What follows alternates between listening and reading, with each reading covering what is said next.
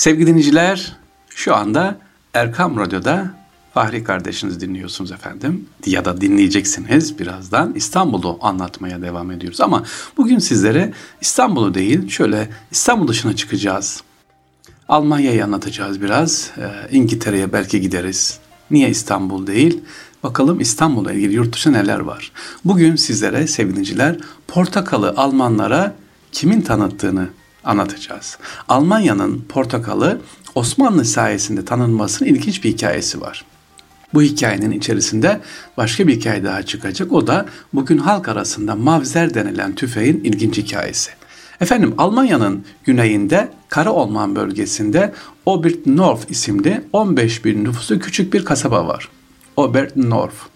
Bu kasabada o yıllarda kalitesiyle silah üreten Mauser ya da Mavzer tarafından 1887 yılında üretilmiş tüfeğin halk arasındaki ismi. Mauser ve Obertnorf Türk tarihi açısından önemli.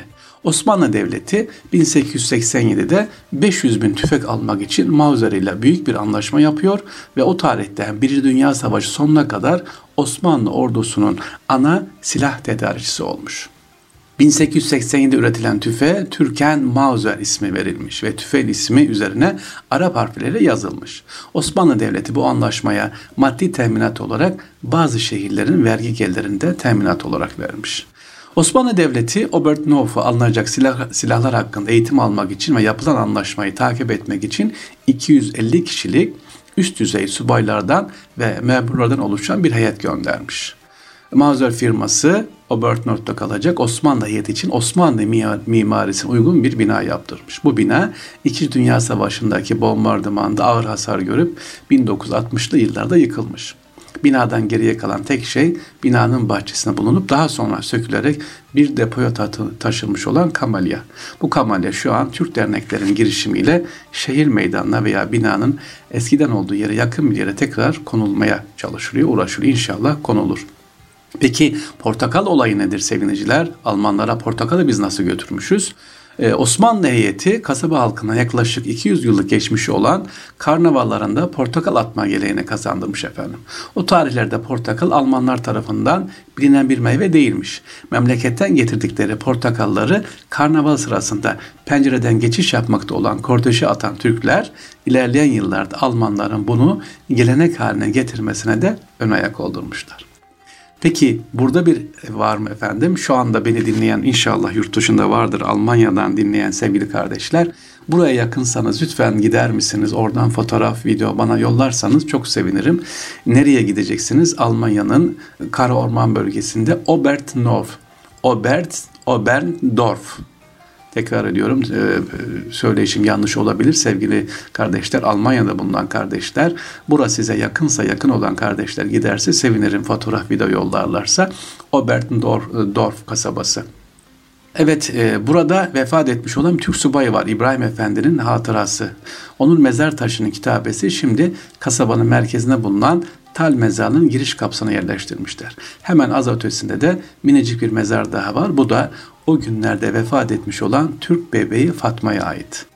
İbrahim Efendi'nin mezar taşında yazan kitabede şunlar yazıyor. Ey yüce Allah'ım gurbet elde kimsesiz ölmek ne talihsizlik. Kervandan kopup sılaya varamamak ne hazin kader. Memleketten ayrı şu yad elde yapayalnız ne kötü baht. İşte sevgiliciler sizlere Osmanlı'nın Almanya'nın e, Oberndorf şehrindeki bu şehrini anlattık. Buradaki Mazer firmasının yapıldığı yer ve portakalı Osmanlı giden e, heyetlerimiz anlatmış ve bir mezarımız var. Tekrar dediğim gibi rica ediyorum şu anda sesimizi dinleyen varsa Almanya'daki kardeşlerim yurt dışından ya da gidecek olanlar Türkiye'de izinde bulunan Almanya'da bulunan Almanya'da çalışan kardeşlerimiz buraya yakınsanız yolunuz düşerse giderseniz çok sevinirim. Oberndorf Sevgili dinleyiciler İstanbul'un sırlarındayız. Başka ne var? Ne anlatıyoruz efendim? İstanbul'da çıktık yola. Nereye gidiyoruz? Londra'ya gidelim dedik efendim. Londra'nın Fordham Bridge kasabasına gidiyoruz şimdi de. Burada futbol takımının ismi yüzyıllardır bakın hangi isimle alınıyor. Bu takım formalarında Türk bayrağı da var. Yani bundan düşünsenize sevgili dinleyiciler 130 yıl önce yani yıl 1877 İngiltere'nin Hampshire bölgesinde orman içindeki Fordham Bridge kasabası.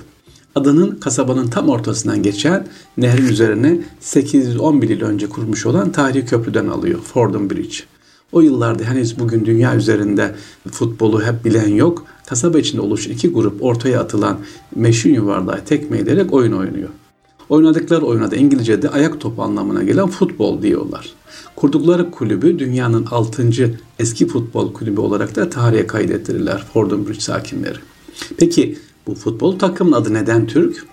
Futbol takımının kurulduğu tarihlerde Gazi Osman Paşa komutasındaki Osmanlı ordusu Plemne'de tarihe altın harflerle yazılmış önemli bir kahramanlık destanı ortaya koyar. O tarihlerde tüm Avrupa'da Plemne savunması ile dilden dile dolaşmaktadır. Fordham Bridge futbol takımının rakipleri karşısında ortaya çıkardığı savunma ağırlıklı futbol Osmanlı ordusunu dünya tarihine geçen Plevne savunmasına benzetildiği için taraftarlar takımlarına Come on Turks ve Live Long Turks tezahüratıyla destek verince takımın adı kendiliğinden ortaya çıkar ve İngiliz olan takımın adı Fordham Bridge Turks konur. Sevgili dinleyiciler maçlara, maçlara çıkarken onların adı artık adı Türkstür yani Türkler. İngiltere'nin küçük bir kasabasında bulunan, e, kurulan ve bütün oyuncular İngiliz olduğu halde ilk futbol takımı olan Fordham Bridge Türk tarihler 1881'i gösterirken dünyanın ilk futbol kupalarından biri olan Basingstoke kupasını kazanarak adını da duyururlar. Ve İngiliz ordusu Çanakkale önlerinde e, Türk askeriyle karşı karşıya. İngiliz kamuoyunda Türkler artık düşman.